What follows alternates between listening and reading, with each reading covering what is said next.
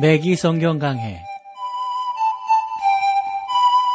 Thru the Bible 제공으로 창세기부터 요한계시록까지 강해한 맥기 목사님의 강해 설교를 보내드리는 맥기 성경 강해 오늘도 목동제일교회 김성근 목사님께서 말씀을 전해주시겠습니다.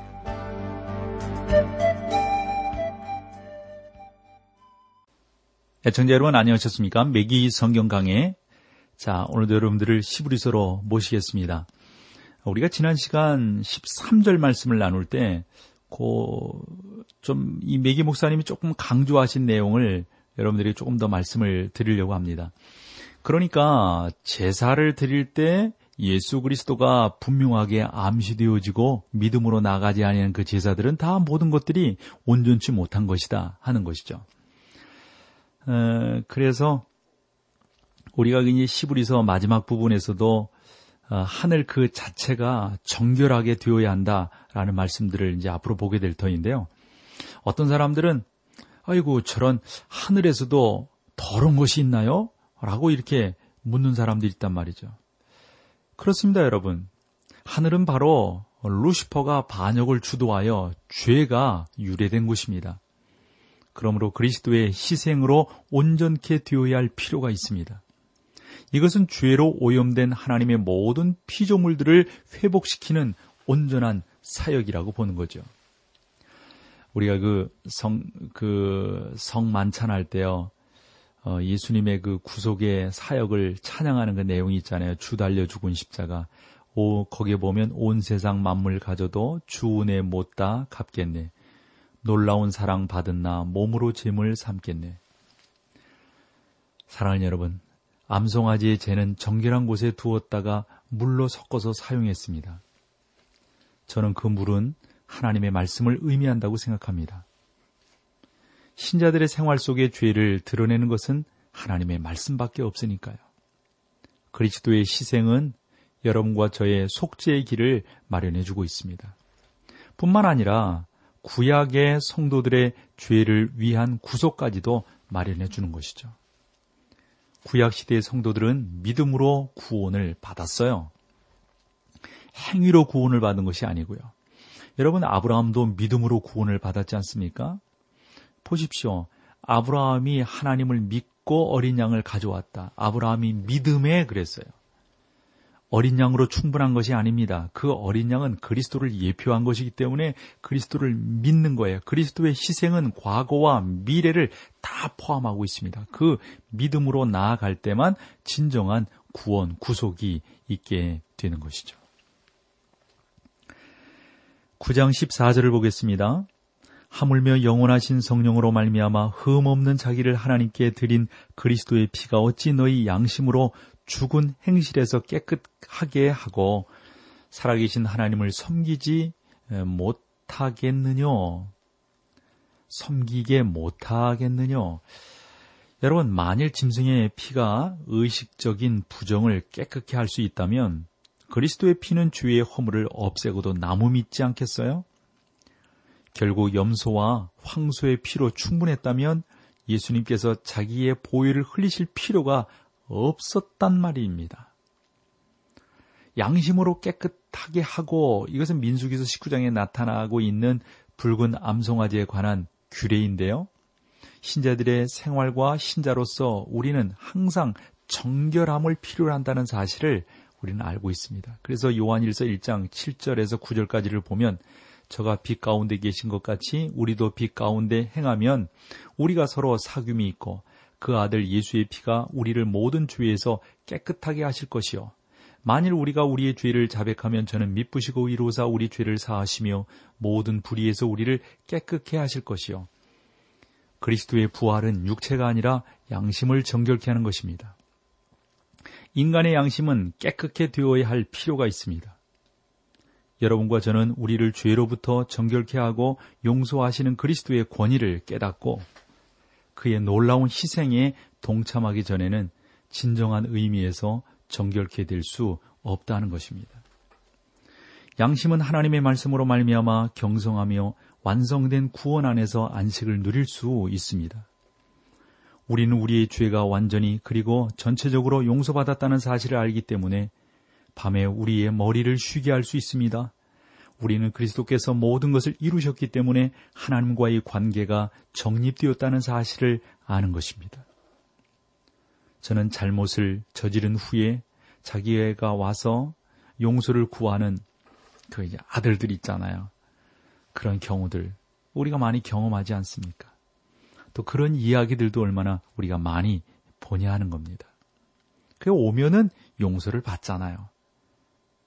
아버지는 내가 이미 저를 용서했다라고 어, 말씀하지 않습니까? 뭐 우리 다 그렇게 하잖아요. 내가 너를 다 용서했단다. 그렇듯이 우리가 하나님 아버지 앞에도 그러한 마음으로 나아가는 것이죠. 하나님이 나를 이미 용서하셨어. 나를 이미 용서하셨어. 그렇게 나아가는 거죠. 여러분, 하나님 앞에 나아가면서 나는 구원받을지 안 받을지 나는 모르겠어. 이렇게 나아가는 것은 진정한 믿음이 아니란 말씀이죠. 사랑하는 우리 매기 성경강에 청하는 성도 여러분, 저는 주님께서 이렇게 말씀하시리라고 생각합니다. 내가 너를 이미 용서했다. 나의 아들을 믿는다면 너의 죄가 용서를 받은 것이란다. 이 말씀을 우리 모두에게 해주고 계시리라고 믿습니다. 우리는 하나님의 말씀 위에서 안식할 수 있어야 합니다. 너의 양심으로 죽은 행실에서 깨끗하게 하고 여러분 여기서 죽은 행실이란 여러분은 구원할 것이라고 기대하는 행위와 관계가 있다고 봅니다. 우리는 죄와 허물로 죽어 있으므로 죽은 사람이 할 수 있는 것은 죽은 행위일 뿐입니다. 저는 죽은 사람이 살아있는 행위를 했다는 말을 들어본 적이 없어요. 할 수 없잖아요. 죽은 사람이 어떻게 살아있는 행위를 할 수 있어요. 이것은 있을 수 없는 일이란 말이죠. 여러분이 공로를 통하여 구원을 얻으려고 기도하는 것은 모두 죽은 행위예요. 죽은 행위는 결코 여러분 살릴 수 없단 말이죠. 선한 행실은 구원의 원인이 아니라 구원의 결과이기 때문입니다. 그래서 우리는 구원받았기 때문에 선한 행실을 하는 것이죠. 우리가 구원받기 위해서 선한 행실을 하는 것은 아닙니다. 그래서 시브리 기자는 계속해서 어찌 나의 양심으로 죽은 행실에서 깨끗하게 하고 살아계신 하나님을 섬기게 못하겠느냐? 라고 말하는 겁니다. 섬긴다고 하는 말은 사실상 예배를 드린다, 경배한다는 말이잖아요. 경배와 섬기는 것은 같은 말이거든요. 병행하는 말이에요. 그러므로 여러분은 하나님을 예배하지 않고 섬길 수 없고 섬기지 않고 예배할 수 없단 말이죠. 제가 하나님을 위하여 아무 일도 하지 않는 게으른 성도들을 이렇게 볼 때 그의 구원을 의심하지 않으나 그의 예배를 의심할 수밖에 없단 말이죠. 그가 참으로 하나님을 예배하고 있는 것일까요? 여러분이 그 앞에 엎드려 찬양과 경배를 드린 후에 일어서서 그분을 위하여 무엇인가를 희적해야 어? 한다면 여러분 마땅히 마땅히 그러한 모습을 보여야 되는 것 아니겠어요? 어, 어느 그 어, 훌륭한 어머니께서 그 아들의 성경책에다가 이와 같은 글을 적어 놓으셨대요. 나의 영혼을 구원하기 위해 내가 행한 일은 아무것도 없으나 나의 주님께서 이미 다 이루어 주셨네. 나의 하나님의 아들의 귀한 사랑 때문에 그의 종으로 열심히 일하려 하네. 얼마나 귀한 고백인지 이루 말할 수가 없습니다. 이러한 은혜가 우리 가운데 있어야 되는 것이죠. 15절을 볼까요? 이를 인하여 그는 새 언약의 중본이 이는 첫 언약 때의 범한 죄를 속하려고 주구사 부르심을 아, 입은 자로 하여금 영원한 기업을 약속 얻게 하려 하심이니라. 이를 인하여 그는 새 언약의 중본이 그리스도께서 새 언약의 중보라는 사실을 강조하고 있는데요. 옛 언약 아래 있었던 구약의 성도들도 여러분 구원을 받은 거잖아요. 왜지요? 그들이 재물을 가지고 나올 때 그 나오는 것은 앞으로 오실 그리스도가 계시다고 하는 것을 믿음으로 바라보았기 때문에 구원을 받은 거란 말이죠. 저는 그들이 이 사실을 얼마나 이해했는지 뭐 그것은 알 수가 없죠. 그건 못하지만 우리 주님께서 아래와 같이 요한복음 8장 56절에서 말씀하신 것을 한 번 더 기억하게 됩니다. 너희 조상 아브라함은 너희 때 볼 것을 즐거워하다가 보고 기뻐하였느니라. 창세기에서는 말해주지 않았지만 주 예수님께서 말씀하셨습니다. 저는 구약의 모든 성도들이 그리스도의 오심을 바라보았다라고 믿습니다. 다시 말하면 하나님께서는 미리 구원해 주신 것입니다. 숫소와 염소의 피가 그들의 죄를 없애지 못했습니다. 그들은 믿음으로 제사를 드렸고 로마서 3장 25절 말씀처럼 그리스도가 오셔서 전에 지은 죄를 간과하시기 위해 죽으신 겁니다. 그 이후로도 여러분과 저는 믿음을 그리스도 앞에 믿음으로 나아오게 되는 것이죠. 그것만이 우리의 살 길이에요. 믿음으로 나아가고 믿음으로 승리하는 그 길만이 우리가 하나님 앞에서 온전해질 수 있는 길입니다. 자, 여기서 찬양 함께 하시고 계속해서 말씀을 나누겠습니다.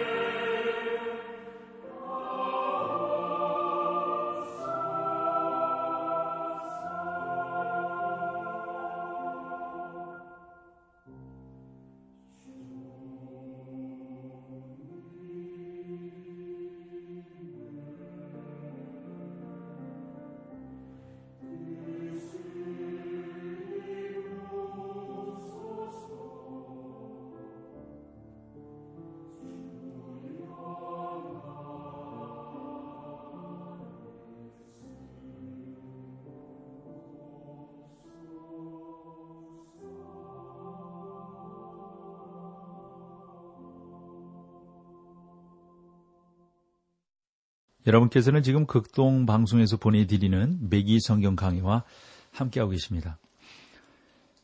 어, 자, 9장 16절, 17절 말씀 볼까요?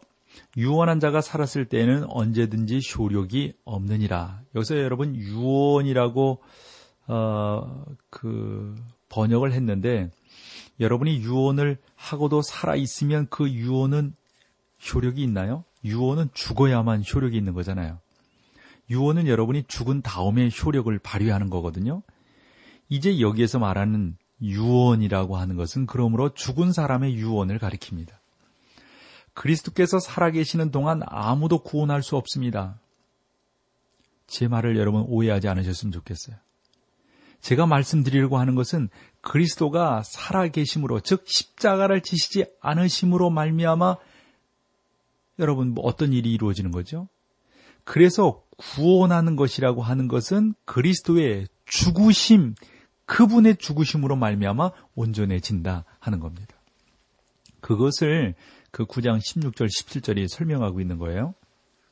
그래서 예수 그리스도의 죽으심을 강조하려고 하다 보니까 조금 좀 어, 우리가 좀 오해할 수 있는 그런 부분들이 없지 않습니다. 18절에서 22절까지의 말씀을 볼까요? 그러므로 첫 언약도 피 없이 세운 것이 아니니 모세가 율법대로 모든 계명을 온 백성에게 말한 후에 송아지와 염소의 피와 및 물과 붉은 양털과 우슬초를 위하여 그 책과 온 백성에게 뿌려 이르되 이는 하나님이 너희에게 명하신 언약의 피라 하고 또한 이와 같이 피로써 장막과 섬기는 일에 쓰는 모든 그릇에 뿌렸느니라.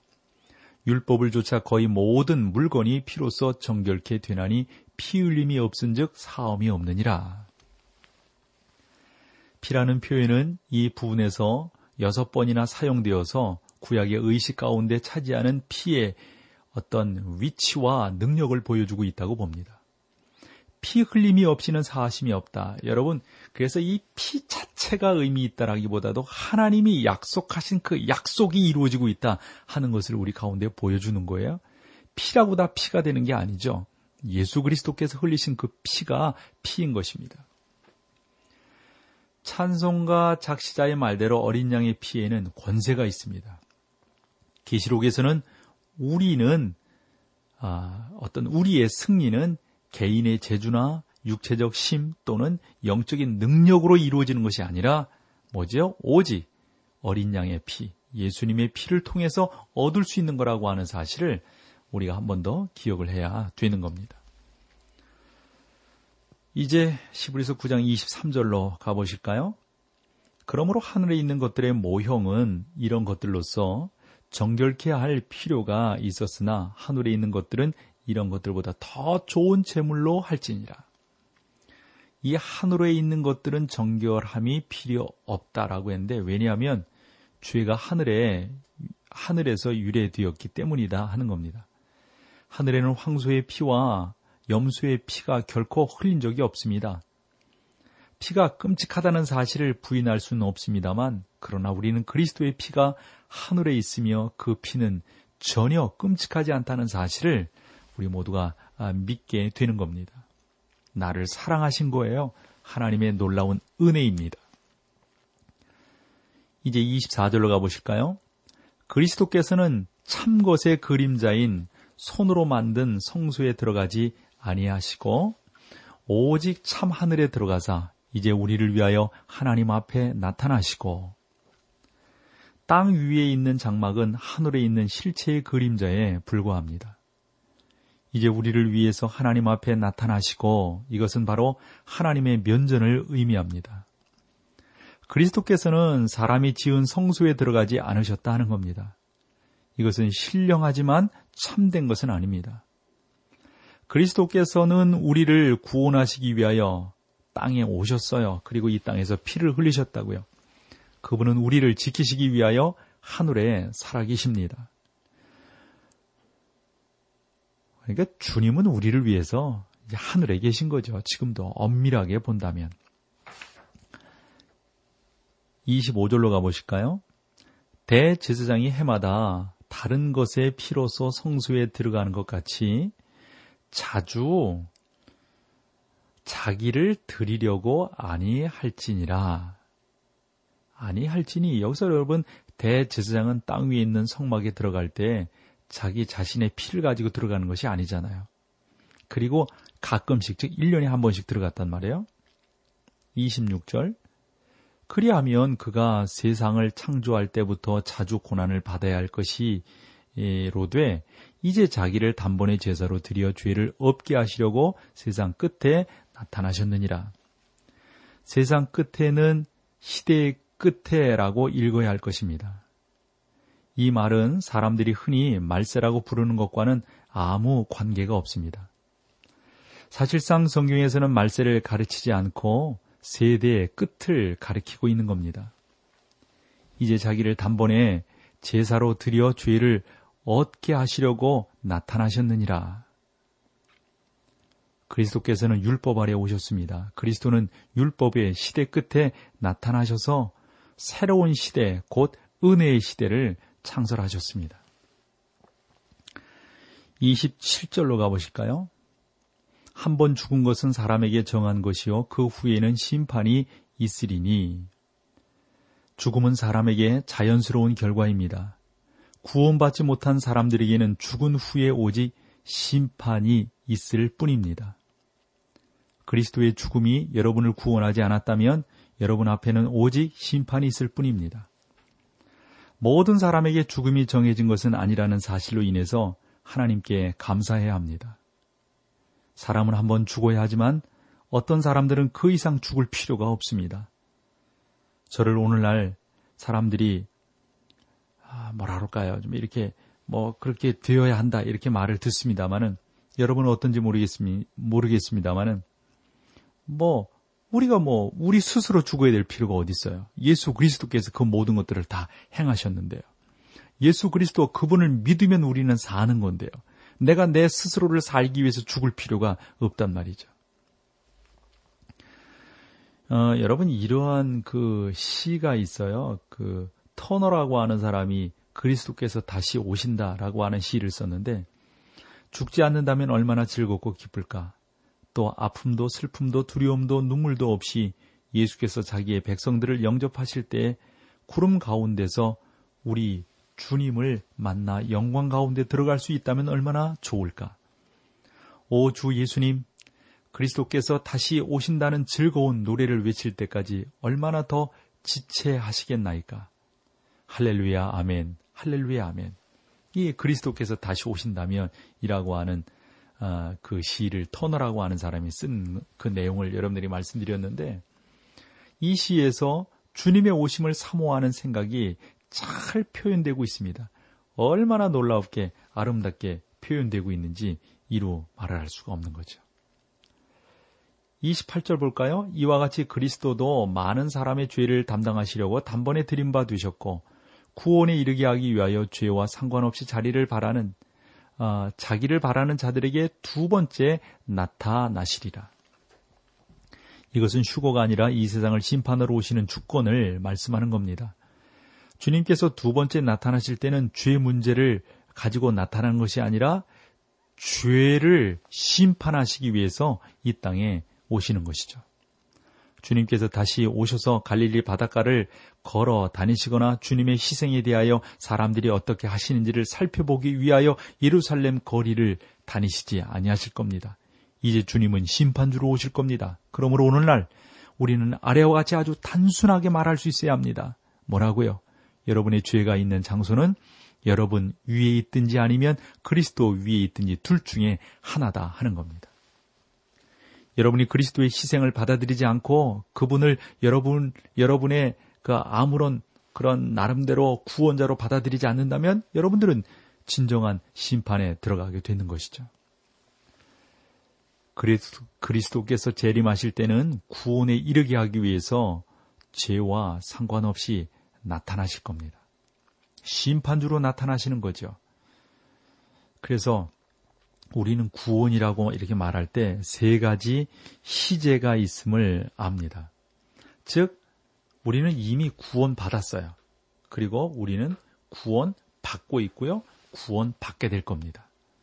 이 분명한 사실들을 여러분들이 아시는 것이 무엇보다도 중요합니다.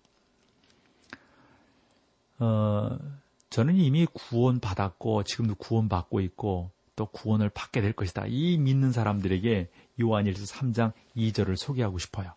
사랑하는 자들아 우리가 지금은 하나님의 자녀라.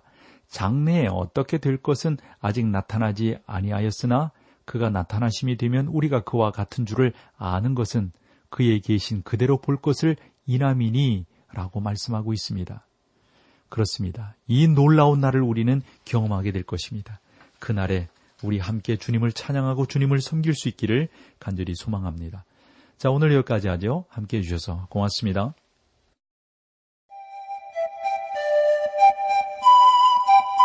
맥기 성경 강해 지금까지 Thru the Bible 제공으로 창세기부터 요한계시록까지 강해한 맥기 목사님의 강해 설교를 목동제일교회 김성근 목사님께서 전해주셨습니다. 이 시간 방송 들으시고 청취 소감을 보내주신 분께는 나침반 출판사에서 신앙서적을 보내드립니다. 청취 소감을 남겨주실 분들은 극동방송 홈페이지 매기 성경 강해로 들어오셔서 사연을 남겨주시거나 문자로 참여하실 분들은 한 통에 50원의 유료 문자 샵 1069, 샵 1069번으로 보내주시기 바랍니다. 매기 성경 강해 오늘 순서를 마칩니다.